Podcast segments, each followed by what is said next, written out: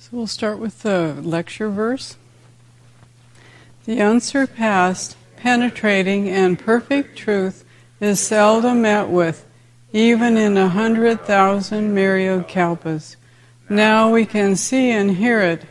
We can remember and accept it.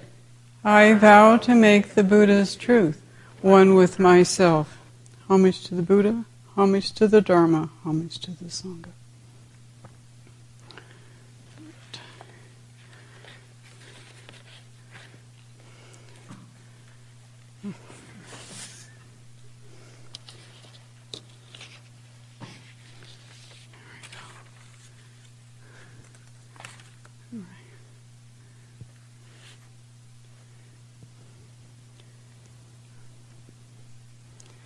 My talk today is titled Sewing the Thread of Openness and Stillness.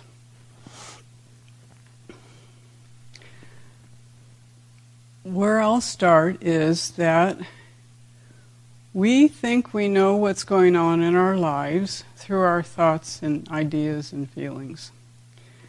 And what I'd like to do today is to give you some illustrations that perhaps that's not entirely true that we really don't know all that's going on with us or all that's going on with the conditions that we find ourselves in. The way I like to do things is to use stories to illustrate my point. point. So I have a story. This one is about the middle way. And I don't know if you have all, most of you probably heard the Buddhist term the middle path. Well, this was a story about what I experienced up in this very loft here, uh, trying to take the Buddhist teachings into my daily practice. So I was up in the loft, and we have a great big gong, big gong, big striker, and it's nice to make a nice noise, right? Yeah. Well, I uh, in the past I have told myself, you know, you're not very good at that. You're not very consistent. And I thought, yeah, that's probably true. But I said, okay, well, what's the middle way here? What is the Buddhist teaching of hitting the gong just right? And I said, well, I don't know. because I didn't know how to bring the teaching to the moment at that moment. So I thought, well, I bet one thing is I could look at how I struck it. So when I hit it too hard, I would immediately criticize myself and go, ah, that was awful. That was too harsh. Okay. But then me- immediately I go to the other extreme. I hit it so softly that nobody can hear. okay. I said there's got to be a middle way. But I was pretty tense and my, you know, my thoughts were dictating in a way what I was doing. And I thought, okay, well the Buddha taught the middle way.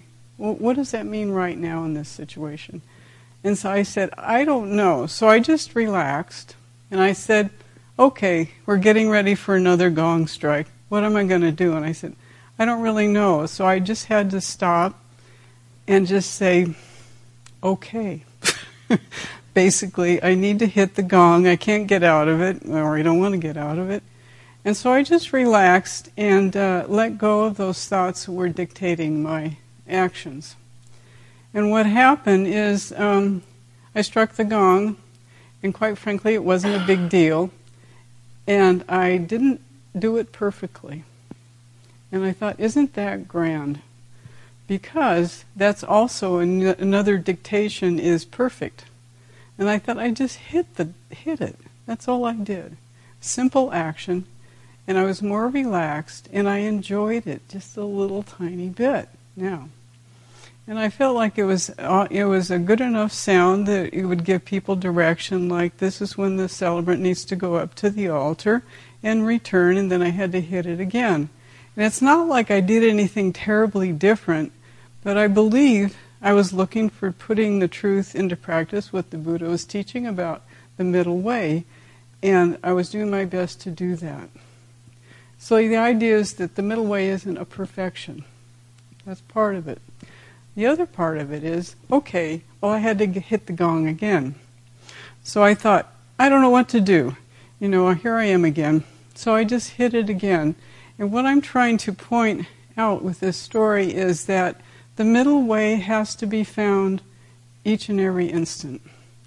The middle way has to be found within changing conditions that are often uh, hard to understand, hard to um, know what to do. So that's one of my stories. So I still feel, no, I can judge myself as much as I want to.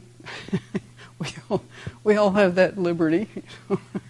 but I thought, you know, I don't need to do that so much anymore. I can just hit the gong and make that my offering and be okay with that.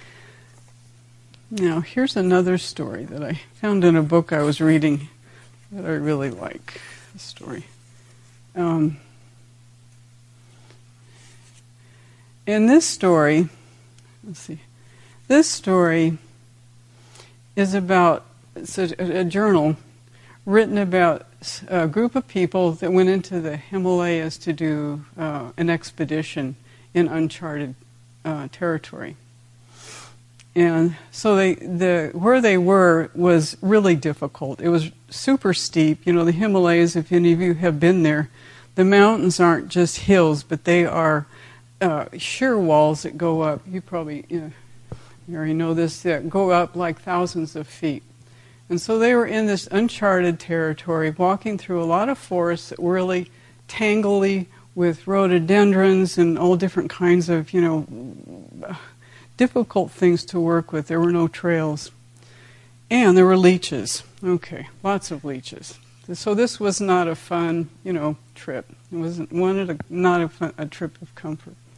So here's what the author says.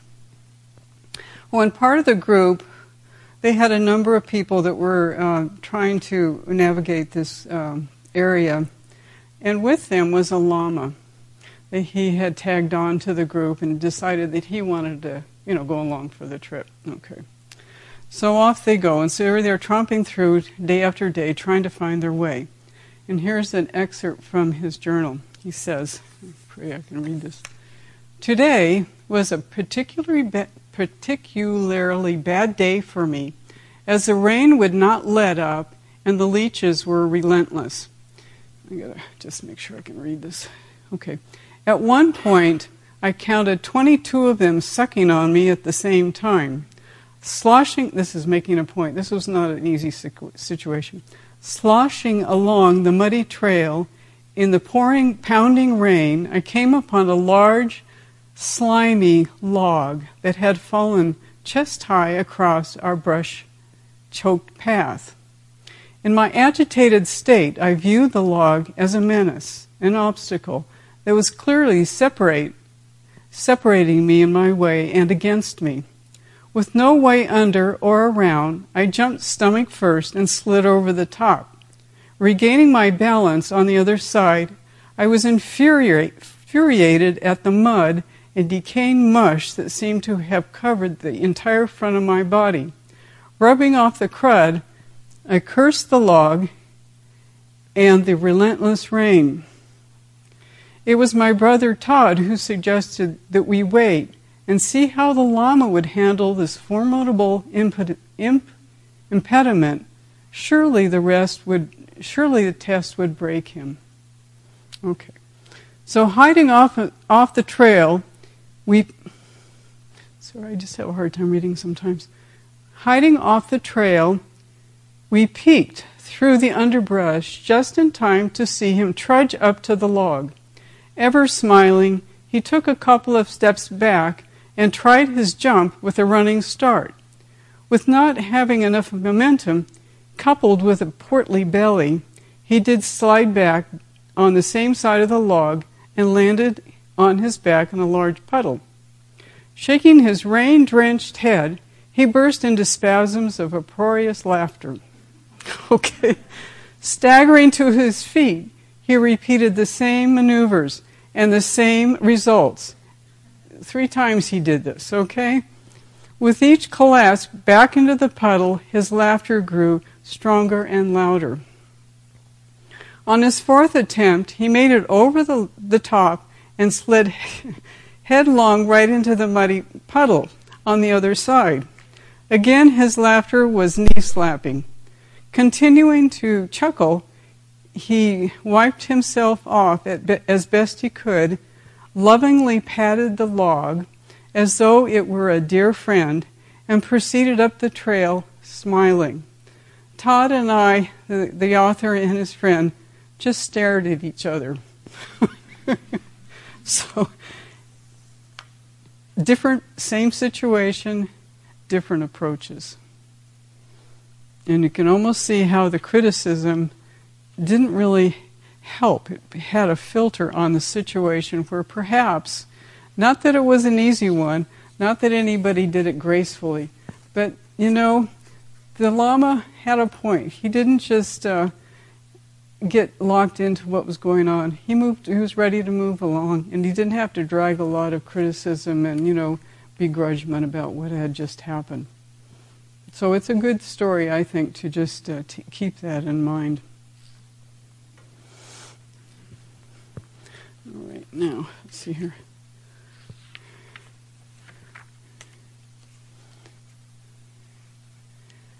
Okay.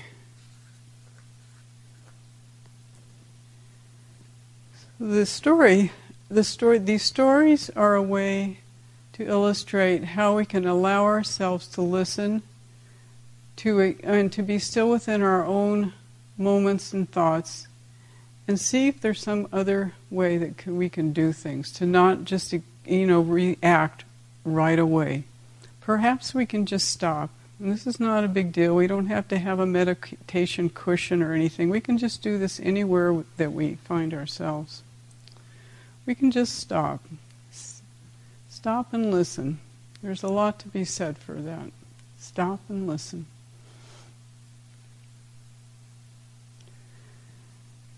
Another thing that I'd like to offer you is a, a good section in a book called uh, Stillness Flowing by Ajahn Chah. And uh, again, a lot of you know Buddhist practice, we use the word impermanence a lot. In a way, for me, I've heard that so much over the years that I, I kind of glaze over it. I go, sure, sure, sure, impermanence. But Ajahn Chah, bless his heart, he translated impermanence in a different way.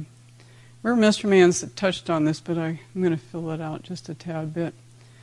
So he translates the word impermanence into unsure, uncertain, changeful, and indefinite. It's different. Because what that does is it brings the situation at hand to reflect is are you unsure you know i ask me or am i unsure about what i'm doing I, a lot of times i go yeah or is the other person unsure even though they don't strike you as being unsure are they really um, telling us something that's sure? Is it really, really sure? And I go, well, I don't think so so much anymore. Is and then the next word, unsure, uncertain. Yeah. So well, uh, it's supposed to rain today. You know, hundred percent. Are you certain about that? Well, I don't know. Uncertain, changeful. This one I like because it's not impermanence, but everything is constantly changing so much so that it's full of change. Everything. Tell me one thing that doesn't change. Yeah. And another one, the, the fourth uh, translation is indefinite. So that can be another one that I that's really quite helpful because oftentimes we feel like we're right or the other person's so right, and I just say, I don't know about that. Indefinite. You know, everything's subject to uh, change. Not, er, nothing's excluded from that. It gives me hope, actually. And this story um, that I'd like to um, bring here is a story. Let's see here. Let me find. It's a shorty.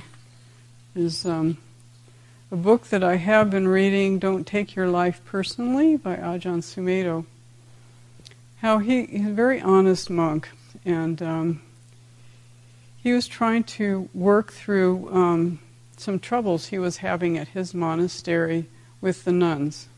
And this is in the Theravadan tradition. So there seems to be seemed to be a gulf between what he was trying to do within the monastery and the nuns. So there was conflict, you know, and separate, you know, uh, not real separation, but ideas of you're doing that or you're doing that. And so he said, okay, well, it's time now. I don't know what to do about this.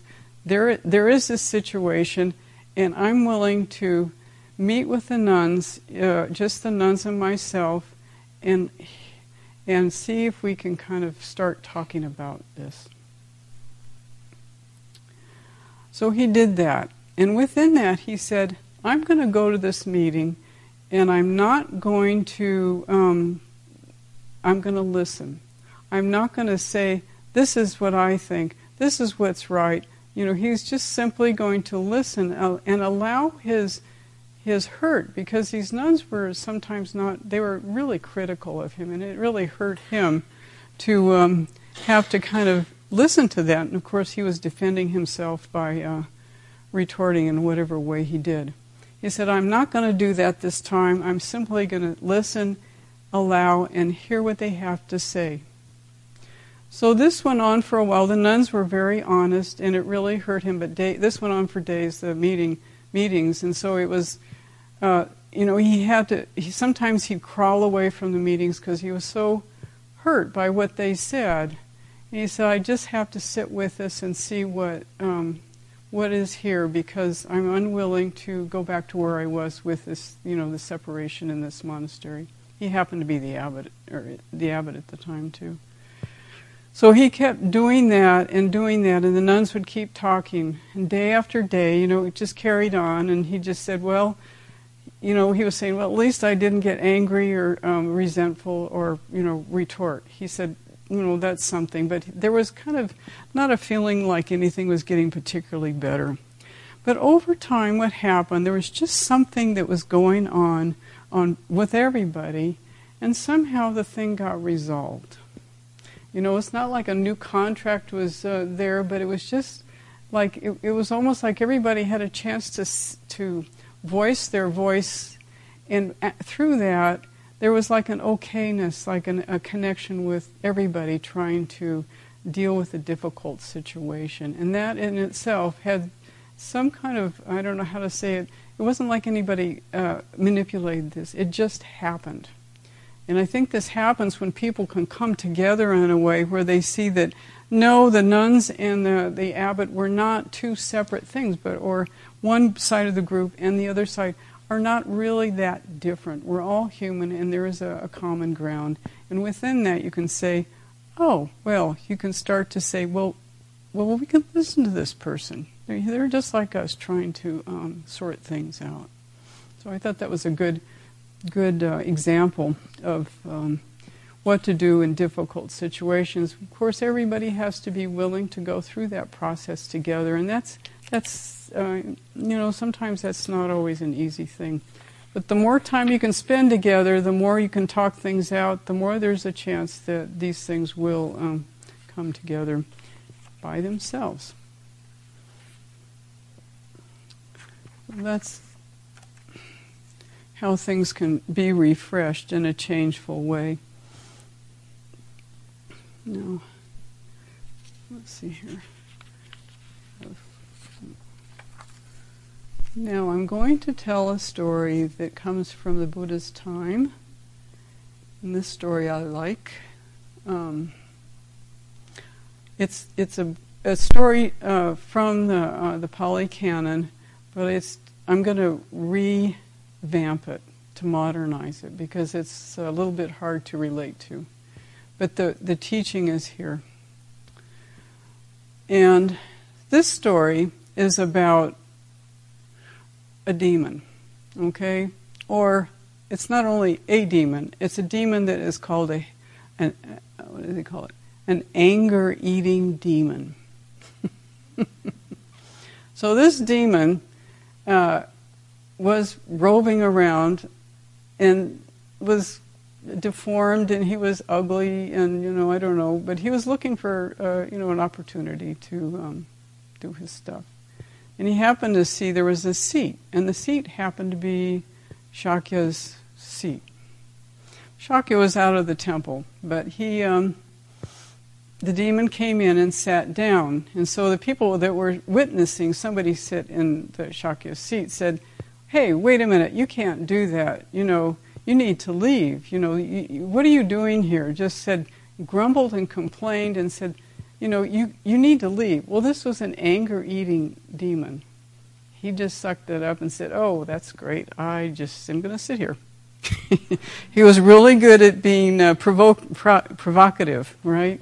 So he could he knew just what to do to get these people to keep saying and grumbling, you know, yeah, you got to get out of here. This you don't belong here. The the shock. Oh, he's going to come back. Oh, you're going to be in trouble. He said, oh, fine. You know, he just kept uh, feeding into that, into his own greed and his own sense of worthwhileness with these people getting angry at him. Okay.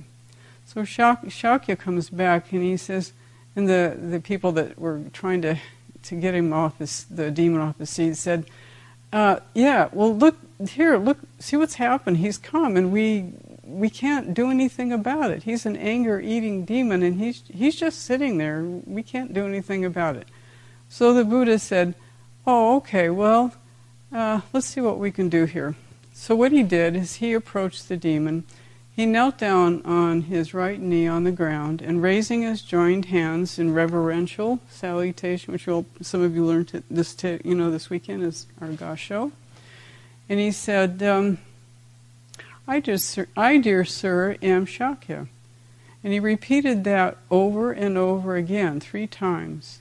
And every time he did that, the demon started to uh, shrink in his puffy, self righteous anger eating way. And he kept, he kept uh, just hearing, he wasn't being fed his anger, right? So what happened is instead of, uh, he couldn't maintain his, his puffiness, his anger, because it wasn't being fed by others and his own ideas of what, um, what he thought he was. And he just became uh, so, uh, he became a demon that was just um, nothing to to be um, afraid of, and finally he just disappeared. And that was the, and the Buddha. So the monk said, "Well, why, why did that happen? How could you do that?" And the Buddha said, "When I'm angry, I don't speak harshly and don't praise my virtues. I keep myself well restrained out of regard for my own good." So it wasn't like the Buddha or the Shakya was um, feeling comfortable and he was so advanced that he didn't have to bother with uh, his own uh, issues of anger. But he had it cultivated enough in himself that he could see that that was not a good thing to do. And it wasn't like he was trying to do anything in particular. It was just this was his way to um, uh, step into a situation and see what would happen. Again, he didn't know. He had no idea. But he, he just said, I don't when I'm angry, I don't speak harshly. There's two, two different things there. So he was angry, perhaps, but he didn't speak harshly. In other words, that's good teaching, I think, is that we can be, anger can arise in us, but um, there's, we don't have to speak harshly. In other words, just because we're angry, we don't have to um, um, connect with that. In other words, we can speak in a way that is not engaging in that anger. A skill. It takes a skill and it takes time to learn how to do that and the trust that it's even uh, doable.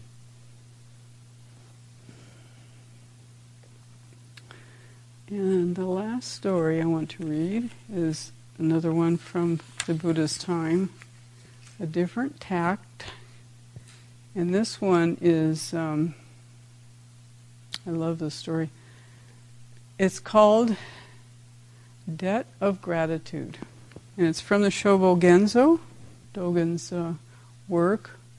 Um, and it's called, some of you may have heard the story, Threading a Needle for a Blind Monk. When the Buddha was alive, there was a blind monk who nevertheless was able to sew. One day his needle came unthreaded. Then he asked, Is there someone who so longs for the merit from performing good deeds that he would thread this needle for me?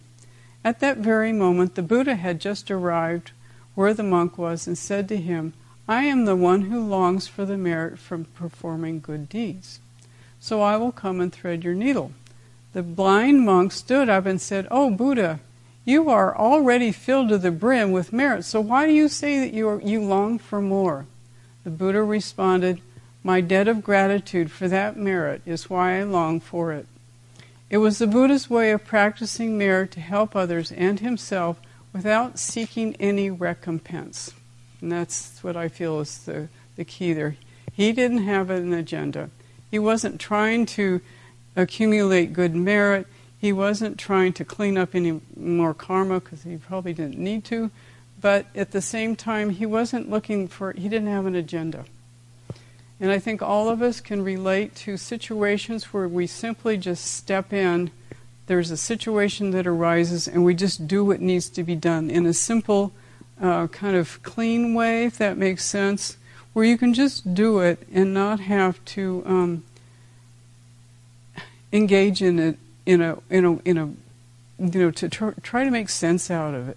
It's the sheer joy, and that's the joy of doing meritorious actions. The sheer joy of just doing something that uh, you happen to be in the right place at the right time, and you could naturally step in and do something that is um, beneficial to others. So that is a debt of merit. That is the gratitude that we have for the ability that we all have to, um, I don't like to say do good, but to um, do what our heart wants to do anyway and to be in, more in tune with that and actually give it expression. So I don't know if that's because do good can fall into a trap too.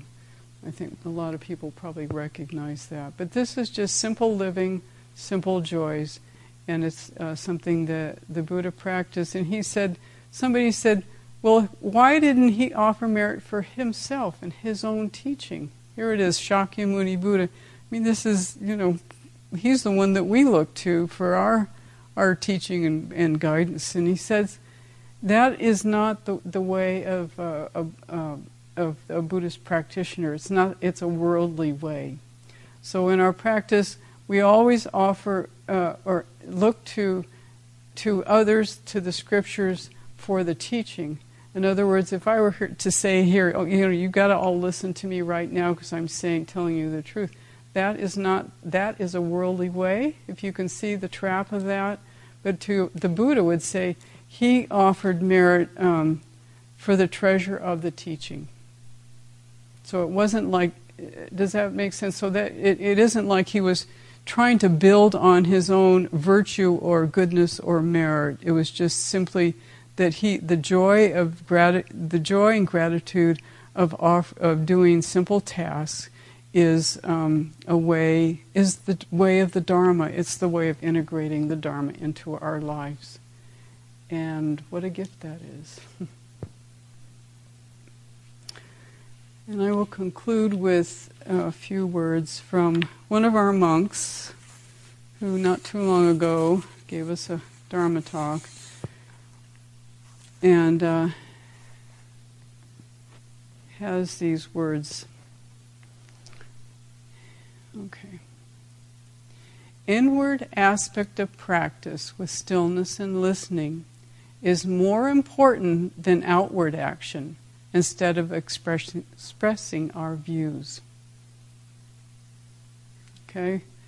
And the second sentence is better to just be there, let go, rather than getting wrapped up in our views. We get rewired in the dark by this process, which takes faith and time. When we let go, there is a process happening of transformation. Okay, so that's how I'd like to end today. Thank you.